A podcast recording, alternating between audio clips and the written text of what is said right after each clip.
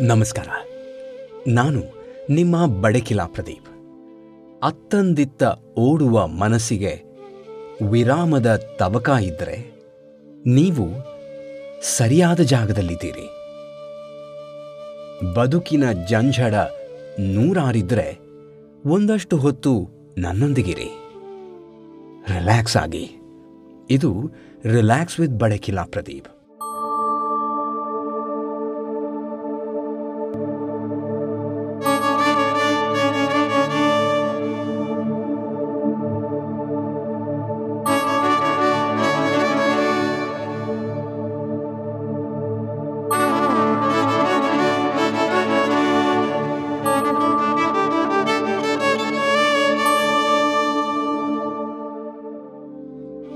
ನಾವೀಗ ಮಾಡ್ತಾ ಇರೋದು ಭಗವದ್ಗೀತೆಯೊಂದಿಗೆ ಬದುಕನ್ನರಿಯುವ ಪ್ರಯತ್ನ. ಇದೇ ಬದುಕು ಭಗವದ್ಗೀತೆ. ನಾವು ಈಗಾಗಲೇ ಕರ್ಮಯೋಗದ ಬಗ್ಗೆ ಸಂಕ್ಷಿಪ್ತವಾಗಿ ತಿಳ್ಕೊಂಡಿದ್ದೇವೆ. ನಮ್ಮ ಇಂದಿನ ಸಂಚಿಕೆಯಲ್ಲಿ ಕರ್ಮ ಸನ್ಯಾಸ ಯೋಗದ ಬಗ್ಗೆ ತಿಳಿದುಕೊಳ್ಳೋಣ. ನಮ್ಮ ಜೀವನವೇ ಒಂದು ಹೋರಾಟವಾದ್ದರಿಂದ ನಾವು ಕರ್ಮ ಸನ್ಯಾಸದಿಂದ ಹೋರಾಡಬೇಕು ಅನ್ನೋದನ್ನ ಮನದಟ್ಟಾಗಿಸ್ತಾನೆ ಶ್ರೀಕೃಷ್ಣ ಪರಮಾತ್ಮ.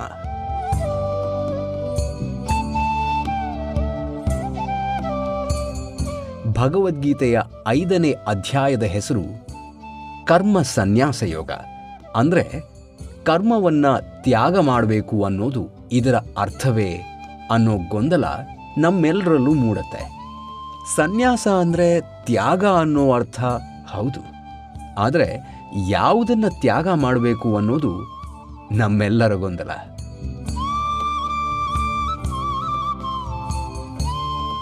ಅಹಂಕಾರ ಅಂದರೆ ರಾಗ ದ್ವೇಷಗಳನ್ನೆಲ್ಲ ಮೀರಿ ಭಗವಂತನಲ್ಲಿ ಅಥವಾ ನಮ್ಮ ಕರ್ಮಗಳಲ್ಲಿ ನಂಬಿಕೆ ಇಡುವುದು ಎಂದರ್ಥ.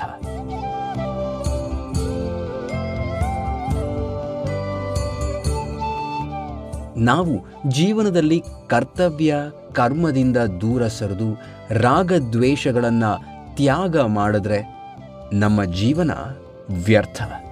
ಇಲ್ಲಿ ನಾವು ರಾಗದ್ವೇಷಗಳನ್ನು ತ್ಯಜಿಸಿ ಕರ್ತವ್ಯ, ಕರ್ಮದಿಂದ ಹೋರಾಡಬೇಕು.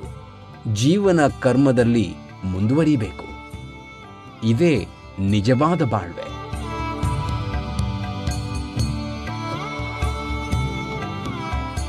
ಒಟ್ಟಾರೆಯಾಗಿ ಇಲ್ಲಿ ಜೀವನವೆಂಬ ಸಂಗ್ರಾಮದಲ್ಲಿ ಕರ್ಮಯೋಗವೂ ಇರಬೇಕು, ಕರ್ಮ ಸನ್ಯಾಸವೂ ಬೇಕು ಅನ್ನೋದನ್ನು ಹೇಳ ಹೊರಟಿದ್ದಾನೆ ಶ್ರೀಕೃಷ್ಣ.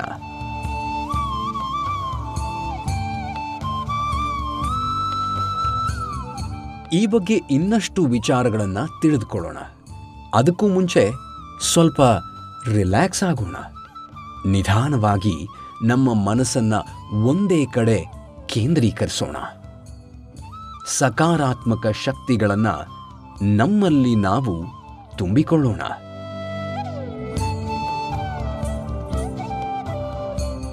ಹತ್ತಾರು ಟೆನ್ಷನ್ಗಳ ನಡುವೆಯೂ ನಮ್ಮ ಮನಸ್ಸು, ದೇಹ, ಬುದ್ಧಿ ಯಾವುದೋ ಒಂದು ಖುಷಿಯ, ಸಂತೋಷದ ವಿಚಾರದಲ್ಲಿ ನಮಗೆ ಗೊತ್ತಿದ್ದೋ ಅಥವಾ ಗೊತ್ತಿಲ್ಲದೆಯೋ ಪಾಲ್ಗೊಂಡಿರುತ್ತೆ.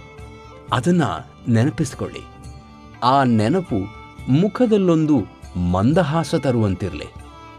ಅದೇ ನಮ್ಮ ದಿನದ ಟೆನ್ಷನ್ಗಳನ್ನು ಮರೆಮಾಚಲು ಕಾರಣವಾಗಿರಲಿ.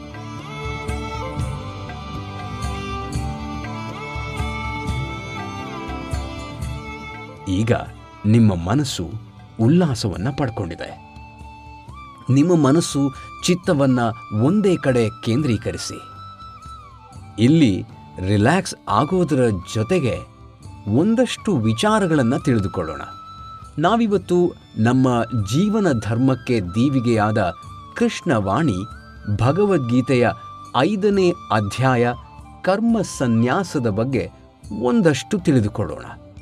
ಇಲ್ಲಿ ಕೃಷ್ಣನು ಜ್ಞಾನ ಮತ್ತು ಕರ್ಮದ ದಾರಿಗಳು ಬೇರೆ ಬೇರೆಯಲ್ಲ, ಒಂದೇ ಅನ್ನೋದನ್ನು ಸ್ಪಷ್ಟವಾಗಿ ತಿಳಿಸಿದ್ದಾನೆ.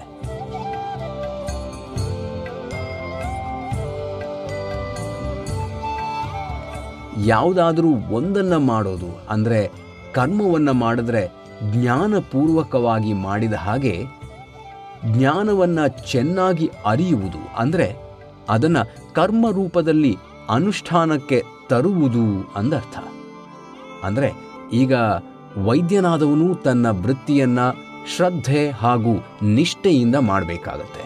ಯಾಕಂದರೆ ತನ್ನಲ್ಲಿನ ಜ್ಞಾನವನ್ನು ಕರ್ಮದ ರೂಪದಲ್ಲಿ ಅನುಷ್ಠಾನಕ್ಕೆ ತರುವ ನಿಟ್ಟಿನಲ್ಲಿ ಹಾಗೂ ಲೋಕಸೇವಾರ್ಥವಾಗಿ. ಇದು ಅವನ ಲಿಖಿತ ಕರ್ಮ. ಆದ್ದರಿಂದ ಎಲ್ಲ ವೃತ್ತಿಗಳಲ್ಲಿಯೂ ಜ್ಞಾನ ಹಾಗೂ ಕರ್ಮ ಇರಲೇಬೇಕು.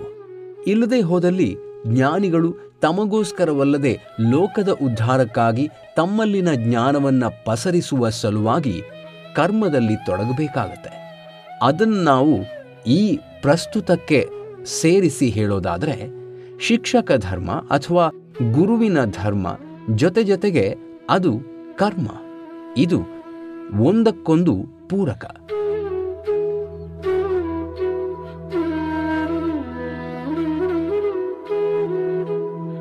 ನಮ್ಮ ಜೀವನದಲ್ಲಿ ದೇವರ ಪೂಜೆ ಮಾತ್ರ ಅನುಷ್ಠಾನವಲ್ಲ, ನಮ್ಮ ಪ್ರತಿಯೊಂದು ನಡೆಯೂ ಒಂದು ಕರ್ಮಯೋಗವಾಗಬೇಕು. ಅಹಂಕಾರ ಮತ್ತು ಮಮಕಾರವನ್ನು ದೂರವಾಗಿಸಿ ಕರ್ಮದಲ್ಲಿ ತೊಡಗಬೇಕು.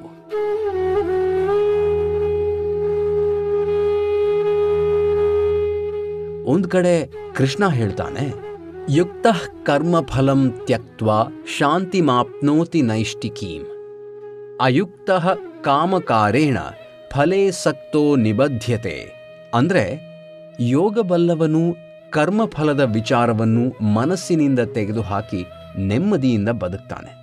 ಆದರೆ ಯೋಗಿ ಅಲ್ಲದವನು ಕರ್ಮದ ಫಲಕ್ಕೆ ಆಸೆ ಪಟ್ಟು ಬದುಕ್ತಿರ್ತಾನೆ. ಒಟ್ಟಾರೆಯಾಗಿ ಫಲಾಪೇಕ್ಷೆಯನ್ನಿಟ್ಟುಕೊಂಡು ಕರ್ಮದಲ್ಲಿ ತೊಡಗಿದರೆ ಯಾವುದೇ ಫಲ ದೊರೆಯುವುದಿಲ್ಲ. ಅಕಸ್ಮಾತ್ ದೊರೆದ್ರೂ ಅದು ಪೂರ್ಣ ಫಲವಾಗಿರುವುದಿಲ್ಲ. ಆದ್ದರಿಂದ ಫಲಾಪೇಕ್ಷೆ ಇಲ್ಲದೆ ಹೋರಾಡಬೇಕು ಅಂತ ಅರ್ಜುನನಿಗೆ ವಿವರಿಸ್ತಾನೆ.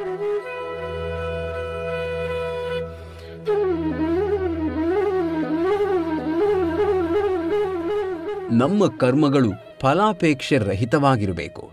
ನಾವು ನಮ್ಮ ಕರ್ಮದಲ್ಲಿ ಸಂಪೂರ್ಣವಾಗಿ ತೊಡಗಿಕೊಳ್ಬೇಕು.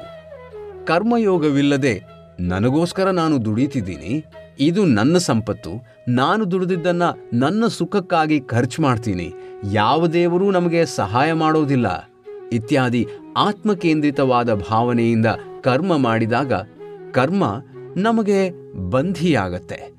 ಒಂದು ಮೂಕ ಪ್ರಾಣಿ ಕೂಡ ಹೀಗೆ ಬದುಕೋದಿಲ್ಲ. ಆದರೆ ಮನುಷ್ಯ ಮಾತ್ರ ಅತೃಪ್ತ ಭಾವದಿಂದ ಬದುಕ್ತಿರ್ತಾನೆ. ಉದಾಹರಣೆಗೆ ಕಾಗೆ.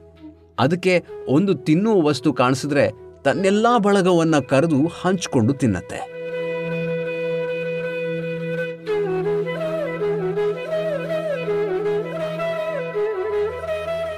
ಹುಲಿ ಸಿಂಹಗಳಂತಹ ಕ್ರೂರ ಮೃಗಗಳು ಕೂಡ ಒಮ್ಮೆ ತಮ್ಮ ಹೊಟ್ಟೆ ತುಂಬಿದ ಮೇಲೆ ಎಂದೂ ಸ್ವಾರ್ಥದಿಂದ ಕಾರ್ಯನಿರ್ವಹಿಸುವುದಿಲ್ಲ ಆದರೆ ಮಾನವರಾದ ನಾವು ಸ್ವಾರ್ಥದಿಂದ ಬದುಕ್ತೀವಿ. ನಮಗೆ ಎಷ್ಟು ಪಡೆದರೂ ಮತ್ತಷ್ಟರ ಆಸೆ ಈ ರೀತಿ ಬದುಕುವವನು ಸಂಸಾರ ಚಕ್ರದಲ್ಲಿ ಸಿಕ್ಕಿ ಅಧೋಗತಿಯನ್ನ ಪಡಿತಾನೆ ಅಂತ ಶ್ರೀಕೃಷ್ಣ ಪರಮಾತ್ಮ ಹೇಳ್ತಾನೆ.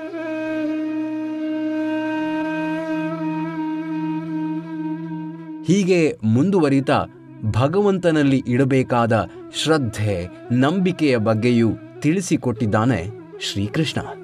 ನಮ್ಮನ್ನ ಸದಾ ಪ್ರೀತಿಸುವ, ನಿರಂತರ ನಮ್ಮ ಒಳಗೆ, ಹೊರಗೆ ತುಂಬಿ ಸದಾ ರಕ್ಷಿಸುವ ಶಕ್ತಿ ಭಗವಂತ.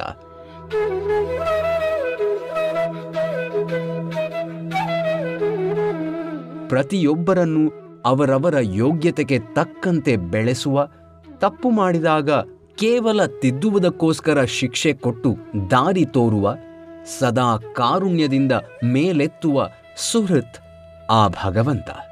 ಇಂತಹ ಕರುಣಾಳು ಇನ್ನೊಬ್ಬನಿಲ್ಲ ಎನ್ನುವ ಜ್ಞಾನ ಧ್ಯಾನದಲ್ಲಿ ಬಹಳ ಮುಖ್ಯ.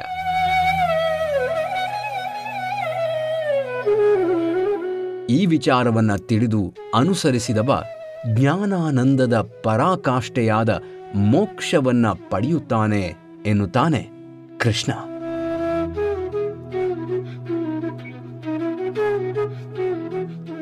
ಹೀಗೆ ಇಲ್ಲಿ ಜ್ಞಾನ ಕರ್ಮದ ಜೊತೆ ಜೊತೆಗೆ ಭಗವಂತನ ಮಹಿಮೆಯನ್ನು ಕೊಂಡಾಡಿದ್ದಾನೆ ಶ್ರೀಕೃಷ್ಣ. ಒಟ್ಟಾರೆಯಾಗಿ ತನ್ನೆಲ್ಲ ಜ್ಞಾನವನ್ನ ಮರೆತು ಮೆರೆದ ಅರ್ಜುನನನ್ನು ಯುದ್ಧ ಸನ್ನದ್ಧರಾಗಿಸುವ ಪ್ರಯತ್ನ ಕೃಷ್ಣನದು. ಆದರೆ ಅದು ನಮ್ಮೆಲ್ಲರ ಜೀವನಕ್ಕೂ ಒಂದು ನೀತಿ ಪಾಠ ಎಂದು ಹೇಳುತ್ತಾ ಇವತ್ತಿನ ಸಂಚಿಕೆಯನ್ನ ಮುಗಿಸ್ತಾ ಇದ್ದೀನಿ.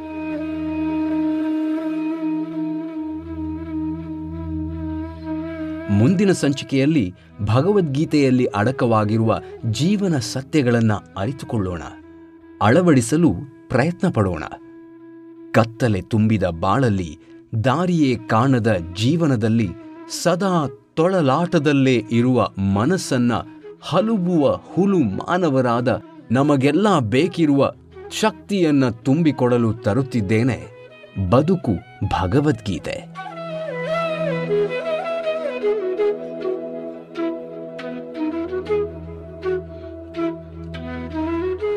ಬನ್ನಿ, ಅದರ ಸೊಗಸ ಸವಿಯೋಣ. ಬೊಗಸೆಯಷ್ಟು ಮೊಗೆಯೋಣ. ಸಮರಸದ ಜೀವನವ ನಡೆಸೋಣ. ವಂದನೆಗಳು ಅಭಿವಂದನೆಗಳು. ನಾನು ನಿಮ್ಮ ಬಳಕಿಲಾ ಪ್ರದೀಪ್.